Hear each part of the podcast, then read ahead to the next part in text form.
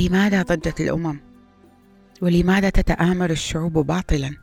اجتمع ملوك الأرض ورؤسائها وتحالفوا ليقاوموا الرب ومسيحه قائلين لنحطم عنا قيودهما ونتحرر من نير عبوديتهما لكن الجالس على عرشه في السماوات يضحك الرب يستهزئ بهم عندئذ ينذرهم في حمو غضبه ويروعهم بشدة سخطه قائلا أما أنا فقد مسحت ملكي وأجلسته على صهيون جبلي المقدس. وها أنا أعلن ما قضى به الرب. قال لي الرب أنت ابني. أنا اليوم ولدتك. أطلب مني فأعطيك الأمم ميراثا وأقاصي الأرض ملكا لك. فتكسرهم بقضيب من حديد وتحطمهم كآنية الفخار.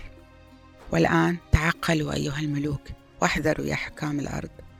اعبدوا الرب بخوف وابتهجوا برعدة. قبلوا الابن لئلا يغضب فتهلكوا في الطريق لئلا يتوهج غضبه سريعا. طوبى لجميع المتكلين عليه.